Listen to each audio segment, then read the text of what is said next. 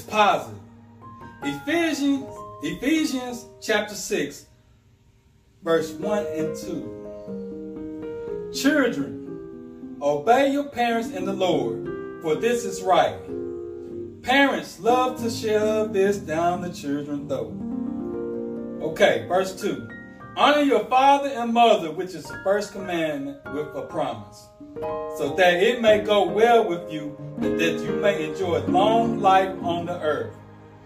Now, underline the word honor. Underline the word father. Underline the word mother. Now, circle the word parent. A father is not a parent, and a mother is not a parent. I'm sorry to inform you, but these two creatures are different. A mother is a female who has a child. A father is a male who has a child. A parent brings the child up. There's a difference. A father could be anywhere. A mother could be in China. But a parent is home. So it says, children, obey your parents. That means the parent is the one who is home, and it may, by, may not be the mother. It may be auntie that's a parent. The mother somewhere else running around. Your father somewhere else chasing the wind. Parents are those who are there. You obey your parent. How you obey them? In the Lord. The same way a wife submits to her husband in the Lord, as long as the parent teaches you righteousness, you obey them, but it says honor your father. Honor means give them what's, what's due, give respect. Now you're home, you're my parent, but I don't see you. You're my dad. I respect you that much. You produce me, you are my daddy. I respect you because I'm a victim, but you are not my parent. So you honor fathers and mothers, but you obey parents. Now, if your father happened to be your parent too, then he gets double honor. He gets obedience and gets respect. Your mother happens to be your parent, she gets double honor. But now look at verse 6 of Ephesians chapter 6. It says, Father, do not provoke your children to anger Instead, bring them up in the training and instruction of the Lord. I wonder why the Bible says don't provoke them.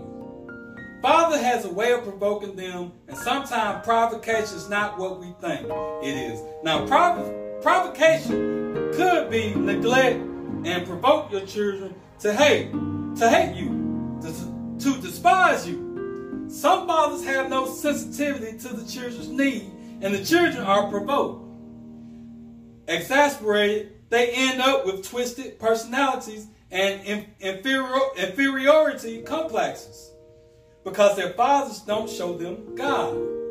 They don't show them love or any kind of sensitivity.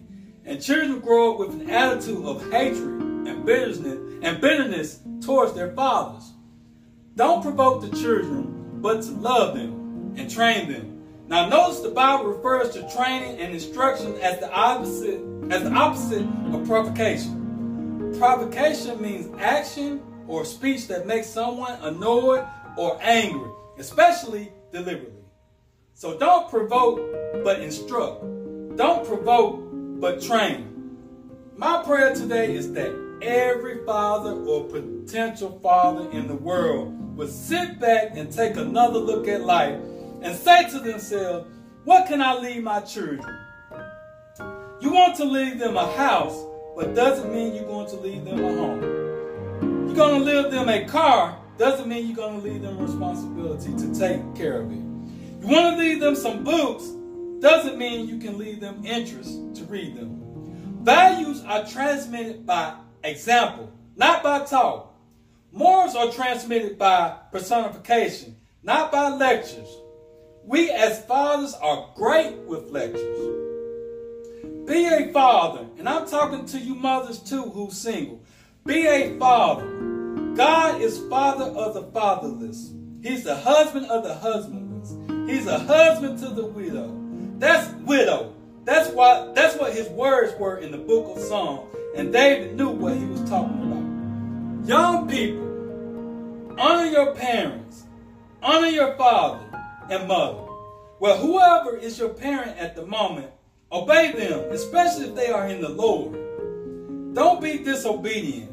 Some children don't understand why God relates eternal blessings with obedience to parents who are in the Lord, but these parents want the best for you.